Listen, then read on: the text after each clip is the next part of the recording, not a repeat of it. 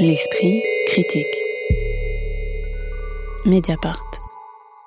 Après Une enfance de Jésus et l'éducation de Jésus, JM pour John Maxwell Coetzee, deux fois lauréat du Booker Prize et prix Nobel de littérature 2003, publie La mort de Jésus aux éditions du Seuil dans une traduction de Georges Laurie. C'est donc le dernier opus d'une trilogie où l'on retrouve le trio David, Inès, Simon des précédents ouvrages dont il faut sans doute dire un mot. Une enfance de Jésus, le premier volet, était consacré à la formation dans une ville contemporaine d'Amérique latine d'une famille recomposée où Simon et Inès, qui ne sont pas mari et femme, se trouvent réunis pour servir de parents de substitution au petit David séparé de sa mère biologique dans des circonstances étranges. L'éducation de Jésus, le second volet de la trilogie, voyait David, alors âgé de 7 ans, accompagner ses parents adoptifs dans une exploitation agricole où ils viennent d'être embauchés et s'inquiètent pour la scolarisation de leur enfant dans cette ville inconnue jusqu'à ce qu'ils trouve son bonheur dans une académie de danse tenue par un couple initiant les enfants au mystère de la connaissance par le biais de chorégraphies chiffrées. La mort de Jésus, je ne spoil pas puisque c'est dans le quatrième de couverture et le titre tout à la fois, voit David, au seuil de l'adolescence ayant troqué la danse pour le football avec toujours autant de talent, mourir à la suite d'un mal mystérieux, laissant ses parents adoptifs inconsolables et d'autant plus désemparés qu'un culte ambigu s'installe autour de la personne et du message laissé par David. Première question peut-être sur cette dimension trilogique. Est-ce qu'on perd le sens de cette mort de Jésus si on n'a pas lu les romans précédents ou est-ce qu'on peut le lire de façon complètement autonome? Et euh, si vous avez lu euh, les précédents, euh, comment situeriez-vous ce dernier opus, Pierre Benetti? Bah, c'est la conclusion d'une grande parabole qui est, moi je trouve, absolument magnifique. je pense qu'on peut le lire euh, de manière autonome. Euh, c'est une, histoire qui est complète, enfin celle-ci. Ça renvoie à beaucoup beaucoup d'épisodes, de personnages, de scènes des deux euh, précédents. Le premier, c'était l'entrée dans ce monde un peu étrange. Alors vous dites que ça se passe dans un, dans un pays d'Amérique latine, mais disons que c'est une espèce de, de pays imaginaire où, on, où on, on, parle espagnol, mais on pourrait parler une autre langue, puisqu'en fait, dans cette trilogie, les noms ne comptent plus. On s'appelle David ou Jésus, il y a un chien qui s'appelle Bolivar. Cette ville s'appelle Novilla, euh, mais, mais rien n'est décidé. On dirait que c'est un grand monde rempli de gens qui se déplacent. Euh, bon. Donc ça, c'était le premier tome, cette entrée dans ce monde, le début de cette relation euh, hors famille, parce qu'on recrée d'autres liens, parce que même les familles sont éclatées et, et, et l'histoire ne se passe plus, l'histoire des hommes, des humains ne se passe plus de, de, sur ces fondements-là de société. Le deuxième tome, c'était plus, je trouve philosophique, il y avait énormément d'échanges sur les processus euh, d'éducation.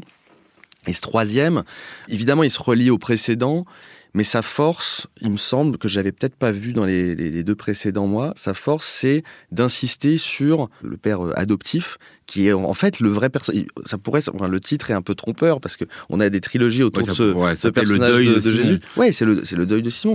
Comment on fait un, comment on fait le deuil d'une personne dont on nous dit dès le début, ah mais ça ne peut pas être votre fils, vous l'avez adopté puisque le début du roman de, la mort de Jésus commence avec l'entrée euh, dans, euh, un orphelinat, hôpital de ce personnage de, David bah, qui va tomber malade et où les parents, Inès et Simon, n'ont plus accès à lui. Donc il y, a un centre quand même de narratif à celui-là. Alors comme Pierre euh, Benetti est le seul autour de nous à avoir lu en entier la trilogie, les deux premiers, je déplace la question pour vous, Lise Wajman et Eugénie Bourlet. Est-ce que vous, vous l'avez lu de manière autonome sans êtes embarrassé par toutes les références qui sont présentes dans ce livre euh, au précédent roman Et euh, question plus importante, est-ce que vous, vous trouvez que l'équilibre entre cette dimension euh, de réécriture de la Bible, même si c'est de manière très abstraite, sans citation directe, telle qu'elle est donnée en tout cas par le titre, et le côté très actuel et contemporain de l'histoire hein. Dans le premier, on pouvait aussi tout à fait voir ça comme une histoire de réfugiés abordant un nouveau pays. dans le deuxième, sur voilà une réflexion plus générale sur l'éducation et l'exploitation agricole. Là, on est dans le monde de l'hôpital, hein, qui nous concerne aussi. Est-ce que vous, cet équilibre, il, vous a séduit, il vous a euh, entraîné, ou au contraire, moi, des fois, j'ai trouvé ça un peu euh, pesant, quoi, cette volonté de marcher sur deux jambes de manière euh, ultra, soit abstraite, soit et des fois, au contraire, très concrète. Eugénie Bourlet. Alors moi, j'ai trouvé qu'il y avait une incertitude généralisée à peu près sur tout, si ce n'est donc qu'il y a un enfant qui meurt et qu'il était aimé par tous. Pour le reste, euh, alors c'est peut-être lié au fait que j'avais pas lu les ouvrages précédents, mais je pense qu'à l'intérieur même de l'histoire, il y a absolument rien de certain. C'est-à-dire que même les personnages euh, vont se contredire à peu près tout le temps. surtout sur les causes et les motivations de leurs actes et de leurs pensées, on est dans un, dans un brouillard complet. Au moins pendant la première partie, puisqu'à partir de la mort de l'enfant et donc quand on va suivre le deuil euh, du personnage principal, déjà il, nous dévoile un peu une intériorité qu'on n'avait pas du tout avant.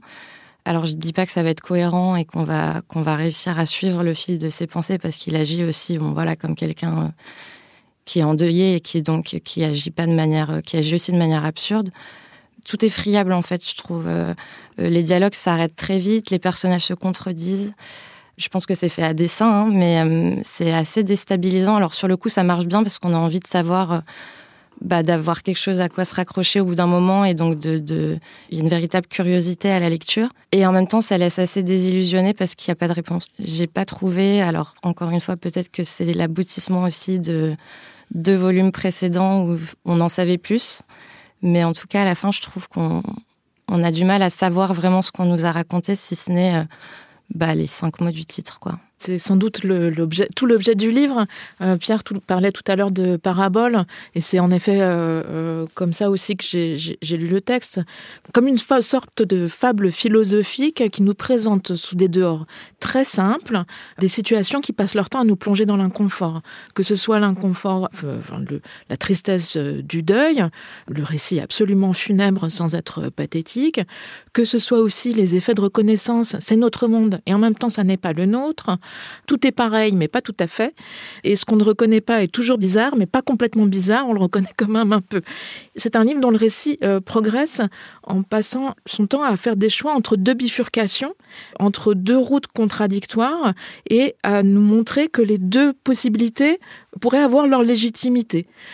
En gros, c'est Hercule à la croisée des chemins. Alors c'est un motif médiéval de est-ce que vous allez choisir la voie de la difficulté mais de la vertu ou est-ce que vous allez choisir la voie des plaisirs mais qui va vous mener euh, en enfer. Alors évidemment, chez Coetzee, les deux voies sont pas morales, mais sont simplement deux choix contradictoires. Et ce, dès le début du texte, le jeune David joue au foot avec ses camarades, une partie improvisée avec les enfants du quartier, mais un spectateur dont il va s'avérer que c'est le directeur d'un orphelinat propose de faire un match contre l'équipe de l'orphelinat. Et là, on a l'alternative. Le père de David est réticent, ça veut dire sélectionner 11 garçons et éliminer les autres, organiser une compétition dans laquelle il y aura des gagnants et des perdants. Et en même temps, le directeur de l'orphelinat objecte, il n'est pas de cet avis. Gagner ou perdre n'est pas l'alpha et l'oméga, explique-t-il. Ce qui compte, c'est que les enfants participent, fassent de leur mieux, donnent leur maximum. Dans certains cas, gagner devient un facteur important, surtout pour des enfants orphelins, etc. Donc, deux camps s'opposent, deux argumentaires qu'on peut entendre euh, tous les deux, et en permanence, on est pris dans ces alternatives et ces contradictions. Et qu'est-ce que ça donne, euh, Pierre Benetti, stylistiquement, cette euh, ambivalence? Parce que moi, j'ai eu l'impression sans cesse d'être face à une écriture bah, dépouillée de ses oripeaux inutiles, et parfois finalement trop désincarné pour accrocher le lecteur que j'étais. Alors de là à décrire le style de Coetzee, je, je ne vais pas m'y aventurer. Surtout en traduction. Surtout en traduction, mais par... Georges Laurie, il faut, faut, reconnaître quand même qu'il fait un travail, je crois, assez, assez fort. il y a deux temps en temps des petites entrées comme ça où on se dit tiens c'est quoi ce mot là en anglais dans la version originale? Parce qu'il choisit de mettre quelque chose qui met soudain un, sentiment d'étrangeté dans le dans la scène alors on ne sait pas si c'est dans le texte original ou pas moi je trouve qu'il y a quelque chose de formidable quand même. Moi, ça me fait penser à Kafka. Je suis contemporain de quelqu'un qui arrive à donner une projection euh, narrative de notre réalité dont on ne sait jamais si c'est un temps à venir, si c'est un temps composé du passé, de notre présent.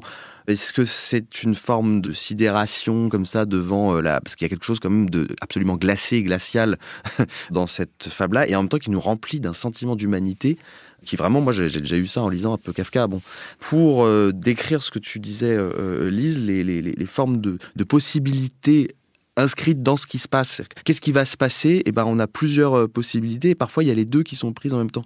Et d'ailleurs, il y a un des cœurs du roman, il me semble, c'est Don Quichotte. C'est que le, le oui, bah, euh, il fallait venir à cette question. C'est-à-dire que le David n'a lu qu'un seul livre et, ne parle que d'un seul livre et il lit aux autres Don Quichotte dans une version enfantine. Complètement. Qu'est-ce qui fait de ça, euh, Don Quichotte, c'est le seul livre que David consent à lire, qu'il a lu, donc euh, pas l'original en entier bien sûr, mais dans une version abrégée pour enfants, et qu'il considère non pas comme un récit inventé, mais euh, comme une histoire vraie. Alors que euh, Simon, donc le père adoptif de David, bataille. L'imaginaire, ce n'est pas la réalité, lui explique-t-il. David n'est pas d'accord. Donc là, on a bien voilà la, contradiction. Mais en même temps, ce que pense David exactement, on ne le saura pas. Et alors, sans spoiler quoi que ce soit, je crois, il faut dire que le livre se referme là-dessus, précisément sur le fait que sur le livre et des mots laissés dans le livre par des lecteurs qui pensent donner le message du livre, mais aucun, euh, écrit le narrateur, aucun des commentaires n'est de la main de David. Quel dommage, on ne saura jamais ce qui, aux yeux de David, constituait le message du livre, ni ce dont il se souvenait euh, le plus. Au fond, le livre nous dit, vous voulez un message, allez vous faire voir, parce qu'en fait, je pense que le cœur du livre, c'est travailler euh, autour de la formule que donne la professeure de David une professeure elle-même très étrange qui enseigne les chiffres mais avec un goût certain pour l'ésotérisme et qui explique c'est vrai et ce n'est pas vrai. C'est un des paradoxes que nous allons examiner, comment une chose peut être vraie et pas vraie à la fois. La mort de Jésus de J.M. Codzi, traduit de l'anglais par Georges Laurie, c'est publié par les éditions du Seuil. L'esprit critique. Mediapart.